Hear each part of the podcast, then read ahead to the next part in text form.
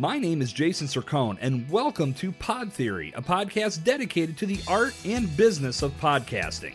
Join me as I bring you podcasting tips, secrets, strategies, and commentary, all designed to help you build your podcast and enhance your brand. No matter where you are with your podcasting initiatives, if you're looking for innovative ways to communicate with your audience and amplify your brand message, there's something valuable waiting for you on Pod Theory. Let's begin. Hello again, fellow podcaster, and welcome to another installment of Pod Theory Q&A. This is your opportunity to ask questions about podcasting, and I'll bring them here on the show and answer them for you and the rest of the Pod Theory audience. All you need to do to submit a question is hit me up via text at 412 965 8428, send your question via Twitter to at Jason Sircone, or shoot me an email, jason at jasonsircone.com. This week's question comes to us from Josie, and the question is Will Apple using the word follow instead of the word subscribe impact the podcasting world? This is a tremendous question, Josie. And in case you didn't see the news, Apple made an announcement that they're going to start using the word follow instead of the word subscribe when it comes to podcasts.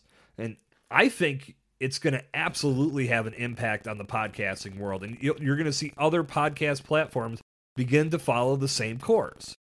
Now, on the surface, this may seem like a subtle change. But I was doing some research when I heard this news, and here's a stat that I came across that blew my mind. According to Tom Webster of Edison Research, 47% of people who don't currently listen to podcasts think that subscribing to a podcast will cost money. That's just crazy. Think of how many potential podcast listeners we've all lost out on because of that one word.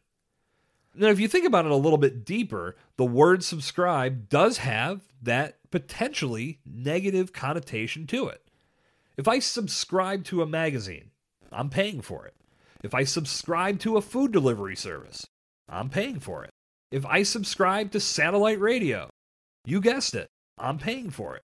So it's only natural that someone may hear the word subscribe and instantly think a price tag is involved, which may make them say that that's not for me, forget it. But social media has made the term follow completely mainstream, and it doesn't cost anything to follow a Twitter feed or an Instagram account. So perhaps this change in wording will bring in more listeners that will help all of us podcasters grow, and it will allow us to build a loyal tribe of followers as opposed to a loyal tribe of subscribers. So, to answer your question, Josie, I think this is a great move by Apple and it will absolutely have an impact on the industry. How big that impact is will soon be discovered.